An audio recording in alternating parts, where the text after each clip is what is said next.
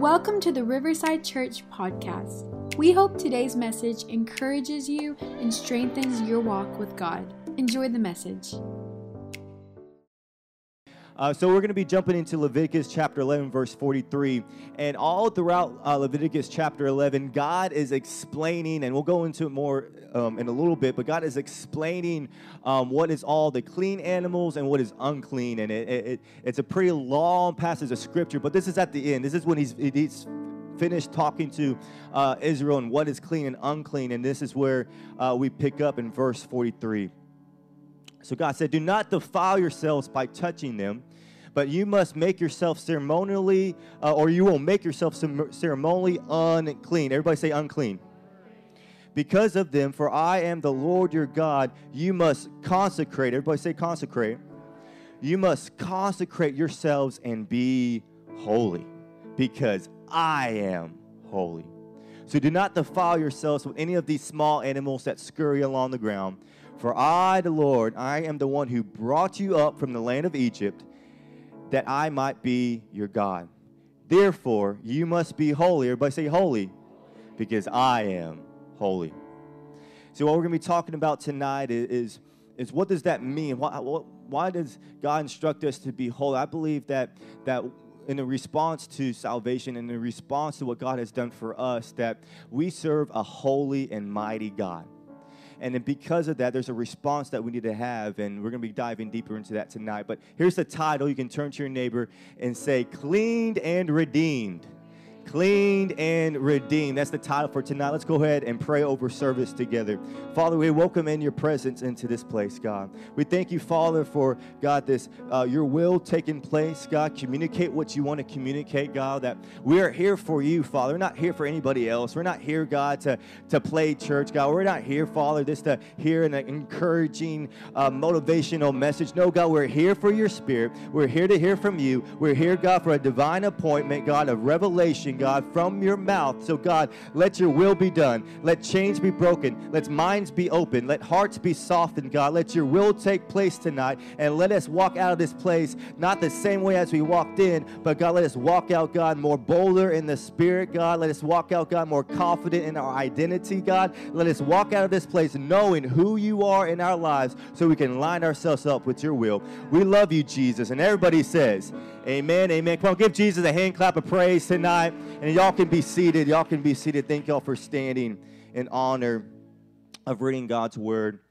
Uh, so in Leviticus chapter 11, like I said, God goes through all these different animals and he begins to describe what is clean and what is unclean. He begins to describe what the nation of Israel can eat and what they cannot eat.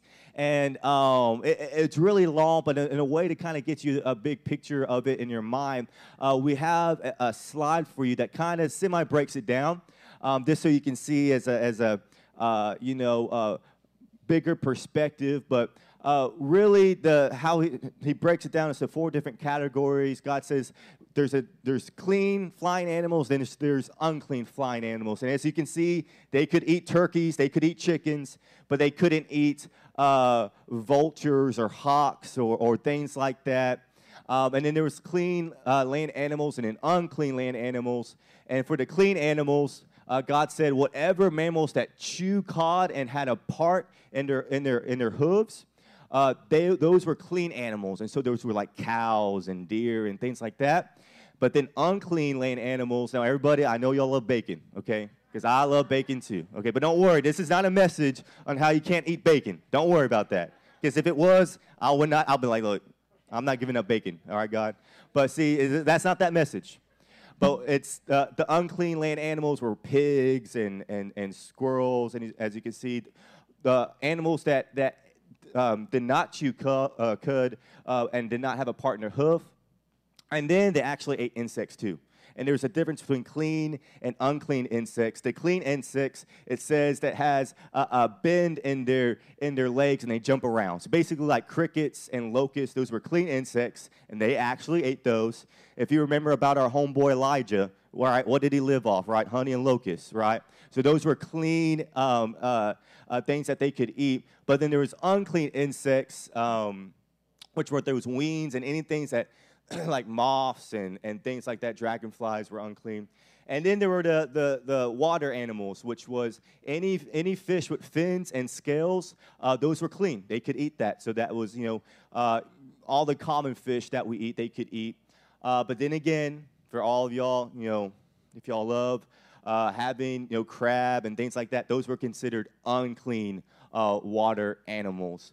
Um, but I showed y'all that for a reason because if you look at it and you try to digest it quickly, it's really confusing, right? You're kind of like, what's the point of all this, God? Like, why so specific? Why so, like, why even have a, uh, a, a, dietary law, God, that you've given to the people of Israel? Like, what, uh, what's the point of it? And I believe, well, first of all, that God gave this to the people of Israel as another way to consecrate themselves and show how they are uh, belong to God and different um, from the rest of the world. Because if if you were alive during that time and you were not uh, an Israelite and you were from the outside looking in, you would look at those Jewish people and like those guys are different. Those guys are weird they're so different. They're not eating bacon, all right? There's something different about those people. And so it was a way to signify a difference in consecration to God because really, uh, in the Old Testament, Israel uh, was the vessel that God used to, to, to, to the world, right? So the world knew God through the nation of Israel. And so it, there, there had to be consecration. There had to be a difference. There had to be a difference between Israel and the rest of the world. So having these dietary laws was one of those ways of consecration and sign of them uh, being committed to God. And also, I think there's an, the other reason uh, that God gave these laws was just another way to signify uh, how holy God is and how much weight they had to carry just to get not even close to that holiness, but this is a way to, it says, just to hold off the fury of God. This, this the, the weight of it to have and, and how to live under that law. It was, it was, it was so specific. It was so, in a way, so each and every day, every decision you made, you had to have it in the back of your mind saying, I hope I'm not breaking one of the laws. I hope I'm not breaking one of the dietary laws because I don't want to be unclean. And so it was another way to signify how holy God was and how unholy man was. And was another way to signify that if you try to live perfectly under the law, you weren't able to. And it was a way to show uh, the need that we have for a Savior the need that we have saying, I cannot keep up with all these laws. I don't know about you, but I will be out on the first day with these dietary laws, right? I'll be eating bacon in the back, and God will be like, I see you, boy. You know what I'm saying? So these laws were hard to keep up with. It was something that had weight, it had a burden, it was something that man could not do by itself. It was something that showing that by law alone, man would always fall short. It Doesn't matter how good you think you are, It doesn't matter how disciplined you think you are, we would all fall short. And that's why we need a Savior. That's why we need Jesus. That's why we need somebody to come into our life to fill the gap, to ease that burden. And that's the beautiful message of Jesus. See, it, it was the, these dietary laws were highlighting our need for a Savior and displayed our weaknesses so that way we could say, I can't do this on my own. I, I, I need, I need a mediator. I need Jesus. Hebrews chapter 10 says it like this, verse 1. It says, The old system under the law of Moses was only a shadow, a dim preview of good things to come, not the good things themselves. And the sacrifices under the system repeated again and again, year after year, but they were never able to provide perfect cleansing. Everybody say cleansing for those who came to worship. And I believe that applied to these dietary laws as well. It was saying it doesn't matter if you ate all the right foods according to the kosher law, uh, it, it, would still not make you clean enough uh, for God. It would still not make you holy enough. And it follows up in, in, in verse 9. It says this. It says, then he said, he said, look, this is Jesus talking. He says, look, I have come to do your will. And he says he cancels the first covenant in order to put the second into effect. For God's will for us uh, to, made, to be made holy, everybody say holy, by the sacrifice of the body of Jesus Christ once and for all time. So Jesus fulfilled the Old Testament and he said this guess what? You can eat bacon and still be saved. Come on, give Jesus a shout of praise for that. Because I, man, that's if there's something I'm thankful for is that I can have bacon in the morning, not worry about my salvation. But that's really if that's really what the Israelites had to worry about. Because if they were to eat something that wasn't kosher law, they would be in, in danger of being pushed outside of, of God's pre- push outside of the community. But that's what's so beautiful about Jesus is that he makes us clean once and for all. But with that being said, that doesn't mean that just because God has cleansed us, that doesn't mean that we should stop living consecrated lives. That doesn't mean that, oh, okay, I have been cleansed, so that, that means that I don't have to live consecrated, and I don't have to live different, and I don't have to do things in a certain. No, see, just because God has cleansed us by the blood of Jesus, that, that, that doesn't mean that we don't live consecrated lives. That actually means we continue the consecration. We continue that, that livelihood. We continue that to be just like how the nation of Israel was a sign to the world about the goodness of God. There's a, um, there's, there's a story uh, that Dr. Al was actually telling me about uh, this, this woman. Uh, because here's what I'm saying I'm not saying that for you to be holy, you need to to follow kosher law and stop eating pork and stop eating, uh, you know, uh, crawfish, because I know that's too, too much to ask for, of a lot of y'all, right? Crawfish is, is, is a staple. But what I am saying is that we're supposed to live consecrated lives. We're supposed to live differently. And that doesn't mean that we're supposed to eat in a different way. It's supposed to mean that we're supposed to live in a different way. Uh, there's a story that Dr. Al was telling about about a woman, an old lady, uh, who is a Christian, uh, but she uh, decides to live by kosher law and decides to, uh, to only eat the things that in Leviticus chapter 11. And these people thought that she was being very religious, and, and somebody from the church came up to her and said, So you really think that I'm to go to hell because I'm eating bacon, or that I'm to go to hell because I'm eating crawfish? And she said, she said No, no, no, you, you're still to go to heaven. Matter of fact, you might get there sooner than I will. Because if you, if you look at all the things, there were some unhealthy things that they were eating. But that's not the point.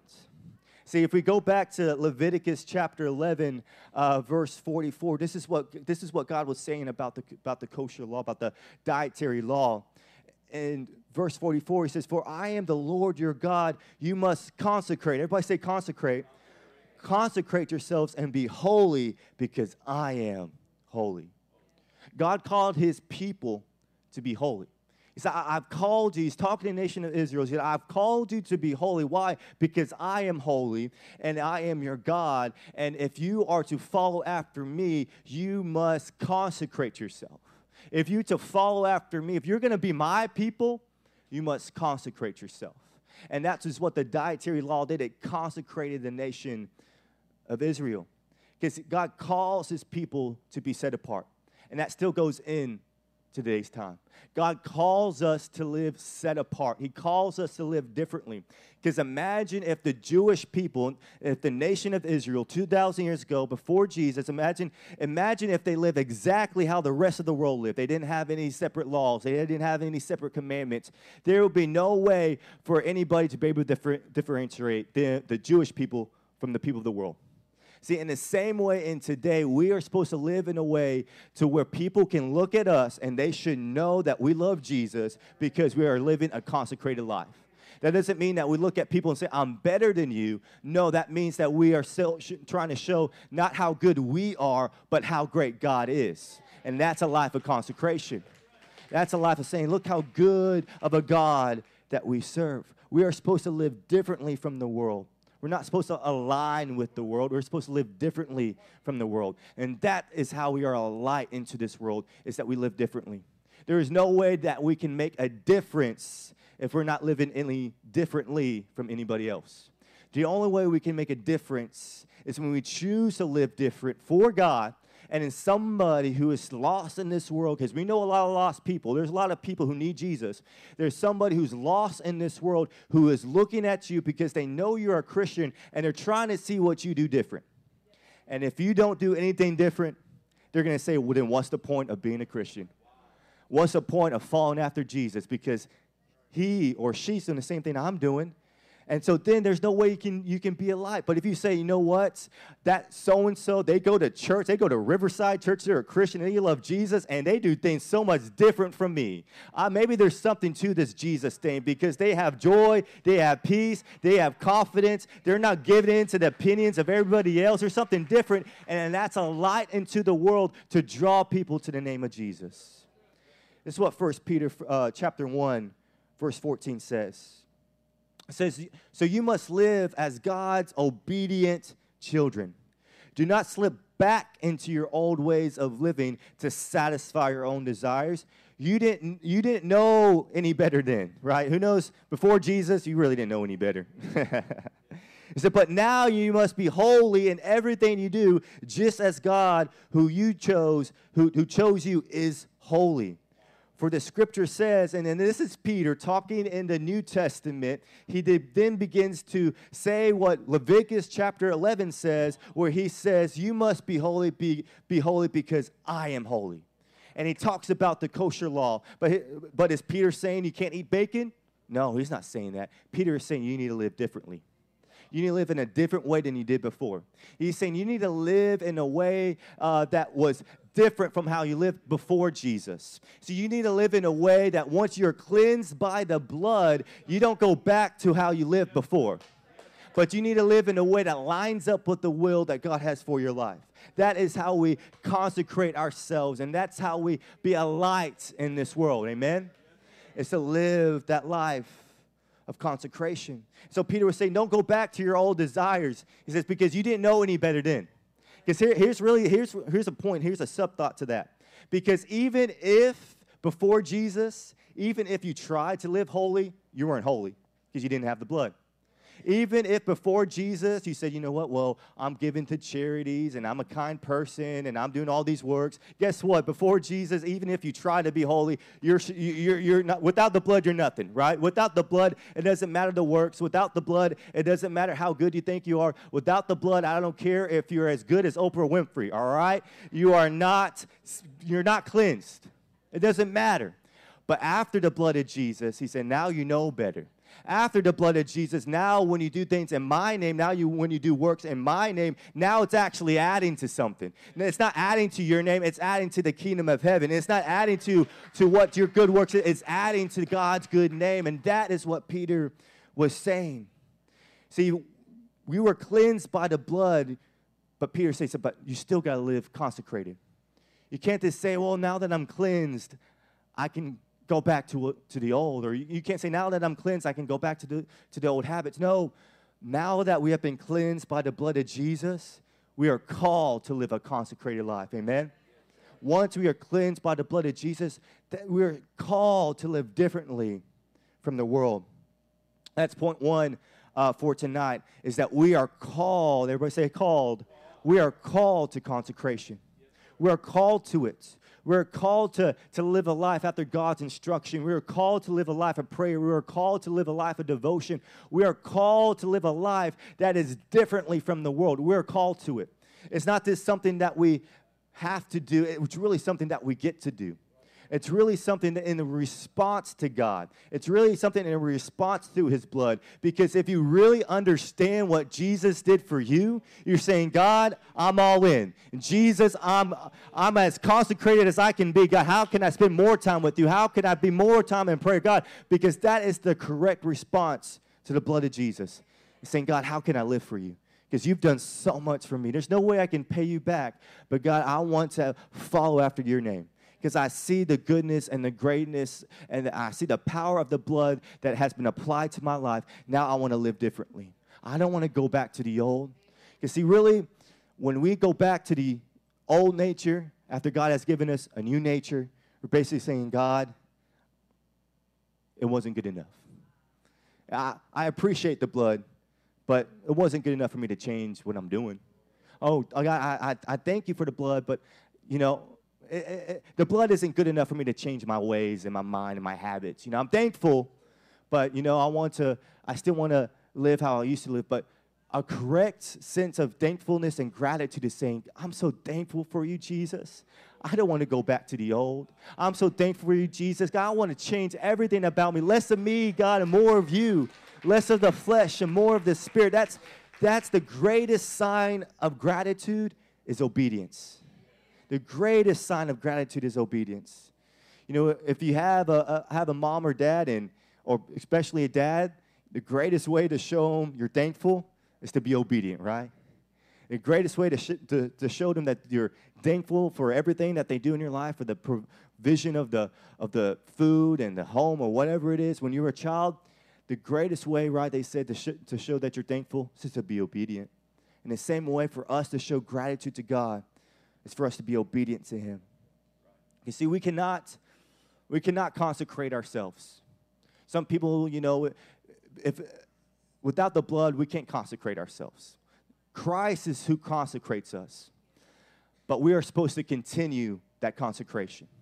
See, the blood of Jesus consecrates us, makes us new, but then we need to continue to walk in that consecration. We're not supposed to leave it behind, but we're supposed to continue it. We're supposed to make sure that each and every step that we take, that it is in the mind of saying, God, I want to continue this good work that you started on the inside of me. That every decision that we make, saying, God, I want to continue what you started on the inside of me. That's why Jesus said, pick up your cross daily, right?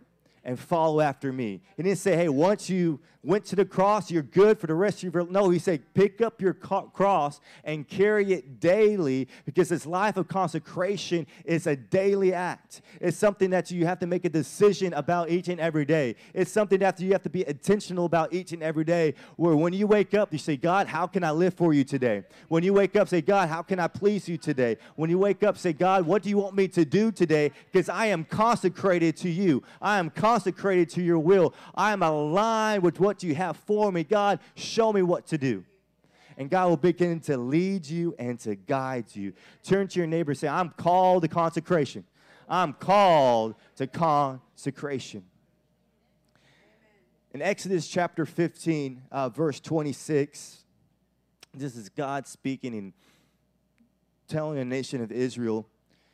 God said, He said, if you listen carefully to the voice of the Lord your God and do what is right in his sight and obeying, everybody say obeying, obeying his commands and keeping all his decrees, then I will not make you suffer any of the diseases, everybody say diseases, I sent on the Egyptians, for I am the Lord who heals you. Now, I believe that not only did God give Israel those dietary laws as a way to show, show consecration, but he gave them those laws as a way to protect them from diseases, to protect them from different things. Because if you, if you look deeper, you'll begin to notice that what these animals, these unclean animals, have in common, they're all uh, really, they, they prey on the dead they prey on the on, on, on the bacteria of the world they, they're, they're all scavengers if you if you look at the vulture, the vulture, right, it's an unclean animal and it preys on the dead things. Uh, the hawks, they prey on, on dead things. If you if you if you look at at the pig, what does the pig eat, right? All the filth of the earth. I don't know why it tastes so good but because it, it, eats all the nastiest stuff, right? And, and if you look at the, at, at, at the rat, which is an unclean animal, right, what does it eat? It feasts on all the nasty things. If you, if you look at a, at a shrimp, if you love shrimp, let me just say this do not look at what they eat, okay? Because that's going to ruin shrimp for you. They, they, they eat on the filth of the, of the water, right? But so if you look at all these, God was in a way protecting them from different things that not even modern medicine or medicine or, or scientific data had at that time because they didn't know that that was a, a, form of bacteria and disease was eating. They didn't know that. They did. God was just telling them to stay away from those things. And I believe it was a way to protect them from those things as a way to protect them uh, from different diseases. I was talking to a church member today uh, who's in the medical field, and he began um, talking about the clean and unclean animals, and he began to describe that, that modern medicine has caught up with that. And now there will be different things that will just say, hey, don't eat that crawfish, or don't eat this, and don't eat that, because it, they're trying to medically protect their patients by describing them to do what God is describing the Israelites to do. All throughout his law. And modern medicine was kind of catching up to what God was the, telling the, the Israel people to do. But see, in that time, the, the Israelites had no idea that this was a medical fact, uh, the things that they were doing that God was instructing, but God knew. There's actually, um, in the year 1300, because one of the laws that, uh, that God gave the, the Israelites that if there was an unclean animal, and if it came into your home and if it died, if like if a rat came into your home and it died, you had to, to dispose of that unclean animal and then you had to wash your hands. It said you had to cleanse yourself. And it also said in the law, and this is in chapter 11, it says that if an unclean animal would uh, walk on like a plate or a, or a vessel, that you had to throw that plate or vessel out. That that vessel is now unclean. And that's why diseases and, and things like that was, was a, a very way to stop it early was because they practiced this kosher law. In the year 1300, during the, the, the, the, the bubonic plague, I hope I'm saying that right, um, Black Death, uh, during the year 1300s uh, in Europe, uh, a bacteria, a disease that traveled on uh, rats, went all over Europe and it's 25% of people died in Europe, but studies actually show that uh, Jewish villages who practiced kosher law had a far lower death rate than the rest of Europe because they practiced kosher law and what said that they would, if they saw, or if they, first of all, they, they couldn't get anywhere near rats, which is what carried the, the, the Black Death. They couldn't get anywhere near it. But it says that if they did get, did get near it, they had to wash their hands and dispose of the rat. And because of that, because nobody else in Europe at that time washed their hands, all right? And so because of that, the death rates were so much lower. And now medical medicine is seeing the insight and the wisdom of God and seeing how that insight protected the nation of Israel during the time where there was no modern medicine. And that's why the nation of Israel prospered in a lot of ways because they followed a law that protected them. They followed a law that God protected them from diseases and protected them from different things. But this is what James chapter 1 verse 22 says. It says, But don't just listen to God's word, but you must do what it says. Otherwise, you are only fooling yourselves. For if you listen to the word and don't obey, it is like glancing at your face in a mirror. You see yourself, walk away, and forget what you look like. But if you look carefully into the perfect law that sets you free, and if you do what it says and don't forget what you heard, then God will bless. Everybody say, bless bless you for doing it. See, when God gives us instruction, He doesn't give us instruction to be a burden, He gives us an instruction to be a blessing. When God was giving instruction to the nation of Israel about the kosher law uh, back before the time where modern medicine could protect them, He wasn't doing that as a way to burden the people, He was doing that as a way to bless the people and the nation of Israel. I remember one time, um, I remember I was like, uh, eight years old, maybe younger. But I remember I went to my cousin's house, and if you know, uh, you know, first of all, I would say if you know my cousins, but none of y'all do, thankfully. Uh, but my cousins are crazy, and uh, when I was going, they were playing what it wasn't even like Fourth of July, it wasn't even the New Year's, but for some reason they had all these fireworks. You know, that's just how they were.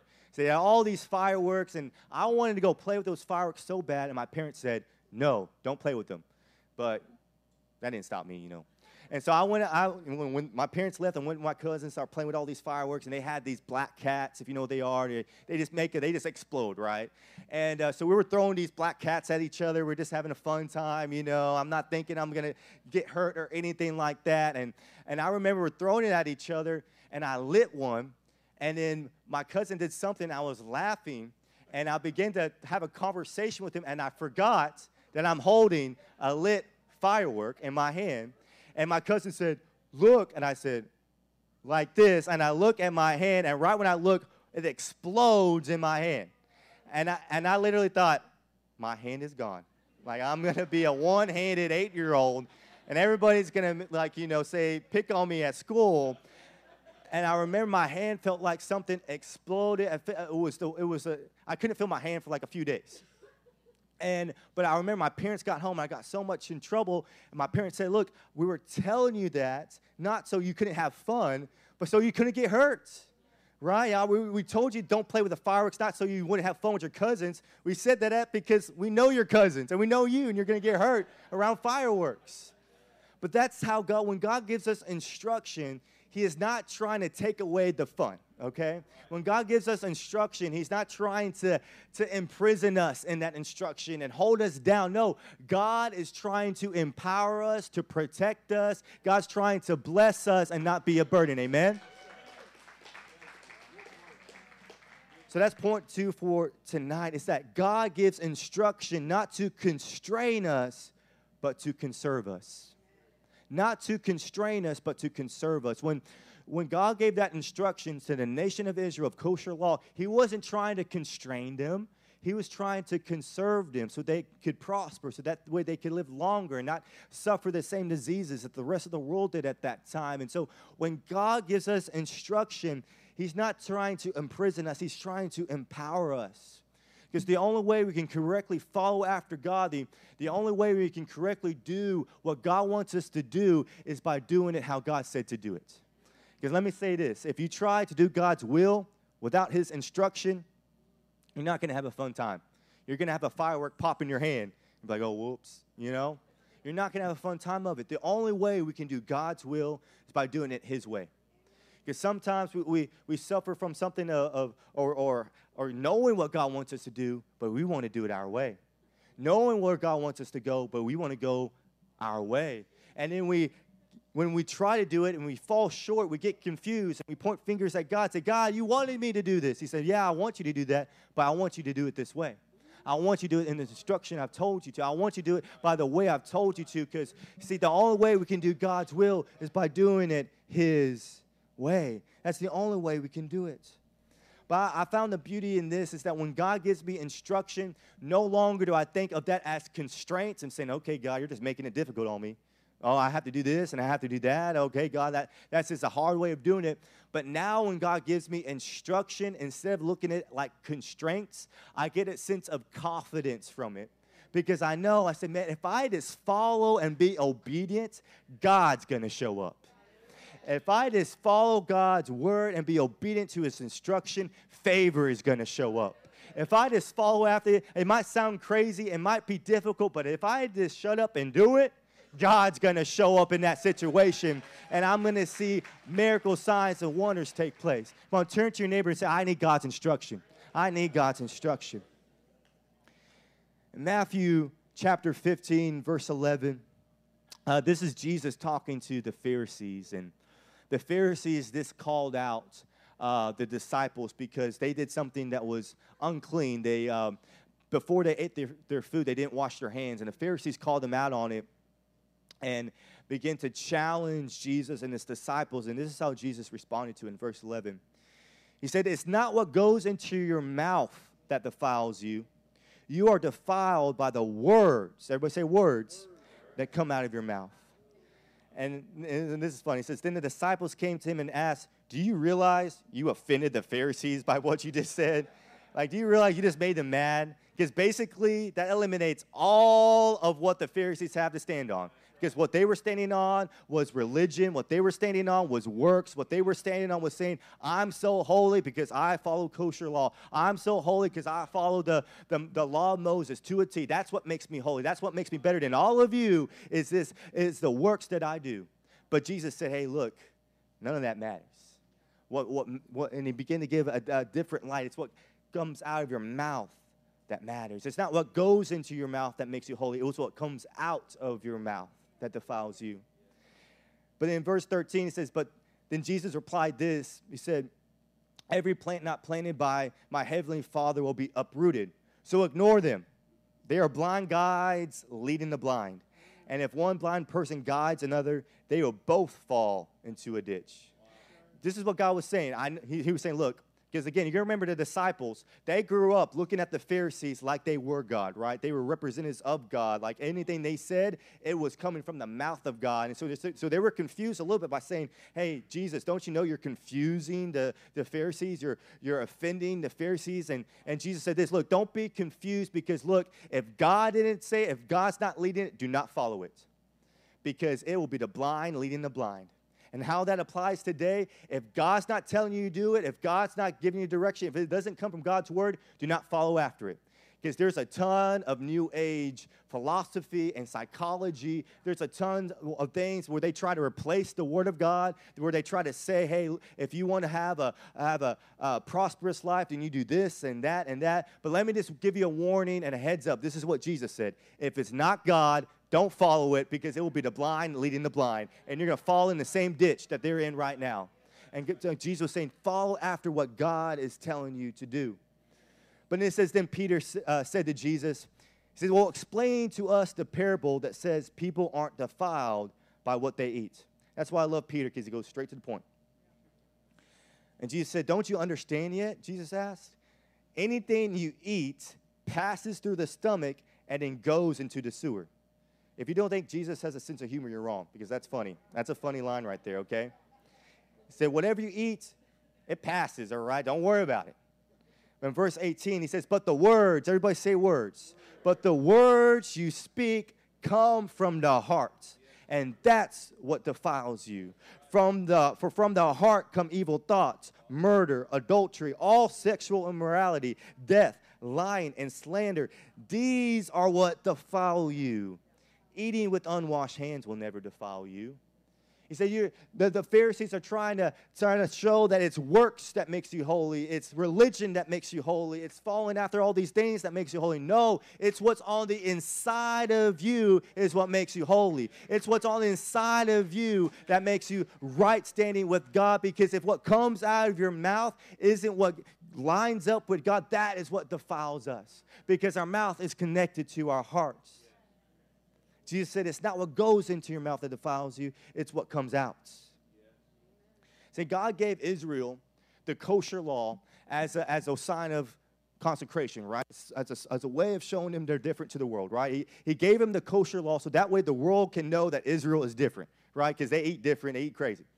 But I, I think how we can apply this today is that how we can make a way of a sign of consecration. You know, the greatest sign of consecration is what comes out of our mouth the greatest way to show the world that we're different is how we speak. It's how we communicate. It's the words that we use. That is how we show our consecration. It's by how we communicate. It's by how we talk. You see, the world they that the world talks in such an unclean way, in a way of bringing each other down, in a way of defiling each other, in a way of using all the wrong words. But how we show that we are different, how we show that we have something different on the inside of us, is that we say, I'm not going to talk like the world. I'm not going to use the words that the world's trying to put on us. I'm going to talk in a way that God has called us to communicate. I'm going to speak life, not death. I'm going to speak faith, not fear. I'm going to be kind. I'm not going to be talking bad about each other behind our back. No, I'm not going to talk like that because that's how the world talks. And we're supposed to live consecrated. And how we can show the world that we're different is that we choose to speak different. We choose to communicate different. That's point three, and final point for tonight is that we are called to consecrate how we communicate. We are called to consecrate how we communicate. We are called to talk differently than from how the world communicates and talk. We are called to, to communicate differently to each other than how the world does to each other, right? We need to watch how we talk to each other and because the world sees that. The world sees how Christians treat Christians, okay? The world sees how brothers in Christ treat brothers and sisters in Christ, right? The world sees that. We got to watch how we communicate to each other because if we don't show a unified church, if we don't show a unified body of Christ, the world's going to look at, at the church, look at us, and say, they're just as messed up as we are. They're still the point fingers like we are. What's the difference? No, we need to show, hey, no, we are consecrated people. We talk differently. We're not perfect, but we show grace, we show love, we have Jesus on the inside of us, and that's what makes us different because If Jesus on the inside of you, Jesus will come out of your mouth. If Jesus is on the side of your heart, then Jesus will speak through you. Jesus will communicate through you. And that's what makes us different from the rest of the world. That's how we show how, just how the nation of Israel showed their consecration to kosher law. I believe we show our cons- consecration by how we communicate. Because we're not going to talk like how everybody else talks. We're not going to treat each other how, how the world treats each other. We're not going to we're not going to show up and, and and that goes far beyond than just using foul language, okay? That goes far beyond this not using cuss words. It goes, it goes deeper than that. It's saying, you know what? I, I don't want to not just use foul language and un, unclean language, everybody see? But I want to communicate in a way that's encouraging.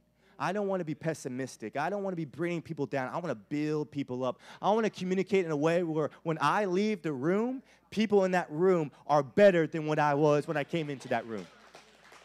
That's how I want to communicate because if we do that in that way, the world's going to see there is something different on the inside of them.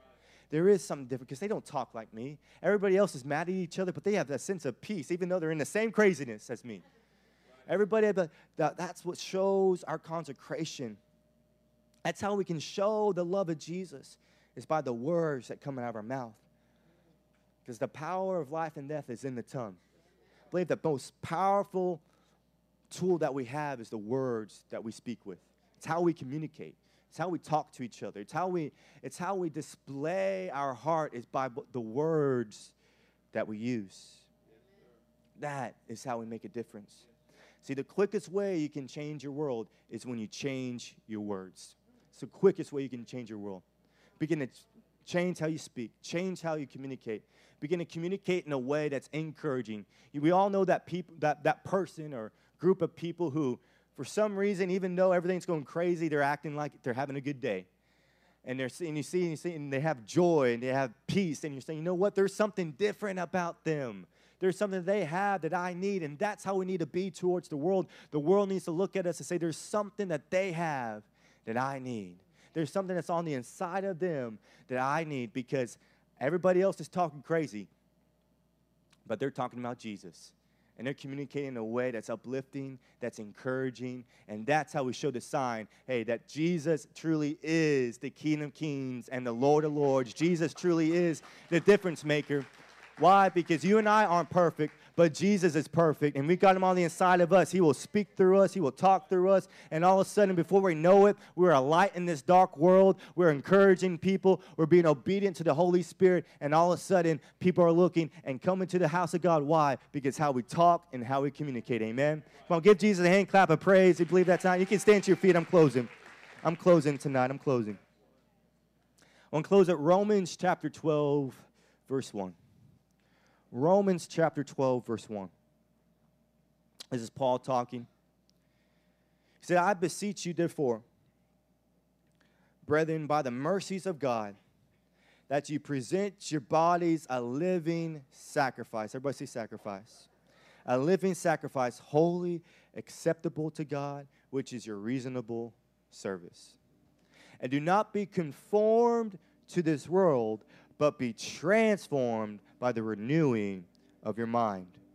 Here's what I want us to catch. That way you may prove, everybody say prove, what is good and acceptable and perfect will of God.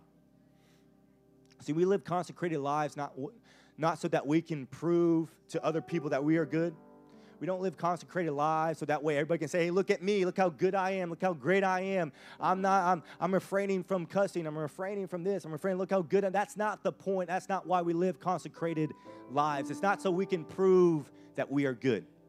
We live consecrated lives so that way we can prove that God is good. That way we can prove that God is great. That way we can prove that there is a God in this world who can change you from the inside out so much to the point that it changes you on the inside to where you talk differently, where you walk differently, where you think differently, where you begin to do things that you couldn't before. And that's only God who does that. That's only God that can do that. And so we live consecrated lives not because we feel like it's a sense of us proving to people that we're good. No, we live consecrated lives because we're trying to prove to the world that God is good. I want to close with this thought tonight is that consecration is not a response of religion, consecration is a response of relationship. Consecration is not a response of religion. It's not, don't think, don't think and point your fingers at people and say, oh, they're just, they're living differently because they're being religious or they're being self-righteous or, or no. No, that being living consecration is not a response of religion. Consecration is a response of relationship. Consecration is saying, God, you are so good to me.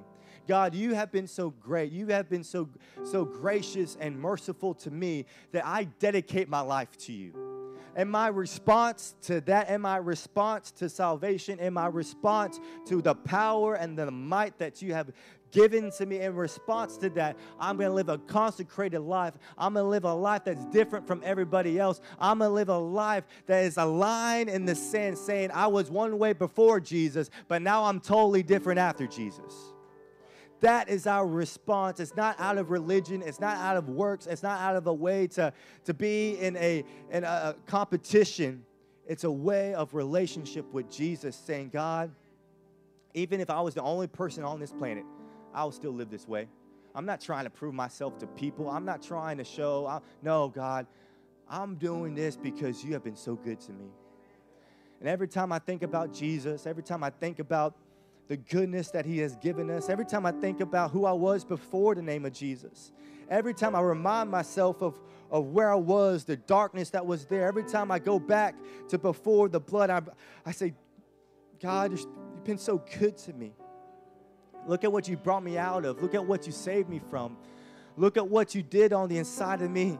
The only response that I can give is everything that I have and give it to you, God. The only correct response that I can give is saying, Jesus, I give my life to you. Jesus, I dedicate everything to you. if you're in this place tonight and you're saying, I lived a life of consecration, I, I, I lived a life differently, but I, but I messed up or I or I stopped being consistent or I stopped praying or stopped going to church or whatever it is that we have that the enemy's trying to tell you that you've messed up or or that you're not able to anymore. The great thing about the blood of Jesus is that it covers everything.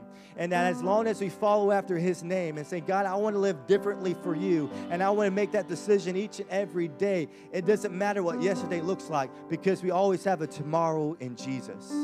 We always have a today. We always have the moment. Say, God, I want to live for you. I don't have to be weighted by the past. I don't have to be weighted down by yesterday. But God, I am empowered by the blood of Jesus. And so, Father, we pray over every person in this place tonight. God, let them respond to the message, God, that we're going to live consecrated lives.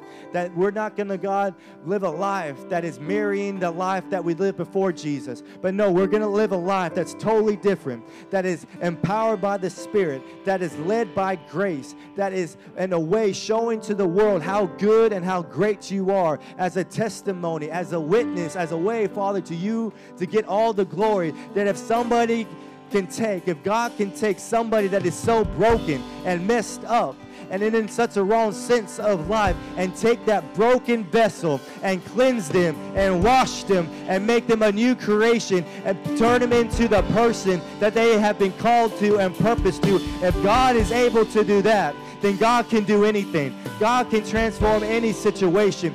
God can turn anything around. God can break through any limitation and it's all by us saying, God, you have the power. You have the might. You have, Father, all the all the grace and the mercy, God, that we require, that we need, that we are able to tap into at any moment and say, God, work through this. God, work through me. Father, I'll work through this, God, that I'm going to allow my life to be a consecrated vessel to show others that there is a better way to live there's a different alternative to show the world that they don't have to be locked down or put in a place to where they can't be weighted down by sin anymore, but by Jesus that you can be set free and live a life of freedom and power and might. And that when we get together, when we come together as the body of Christ, we see how we talk differently, act differently. We're consecrated for a reason, and that's to live a life after Christ. So, Father, we pray over every individual, God, under the sound of my voice. Father, spark, God, on the inside of them, Father. God, a way, Father, to know, God, that we dedicate our lives to you. We're going to live a life of consecration because Jesus, you are worth it. God, you are worth it. We give you all that we have. We give you all that we own. And Father, we say we're going to live a life consecrated to the name of Jesus. Come on, if you believe that, give Jesus a shout of praise tonight in the name of Jesus. Thank you for listening to today's message. If you liked what you heard, be sure to subscribe and share it with a friend. For more information about who we are, visit riversidechurchtx.com.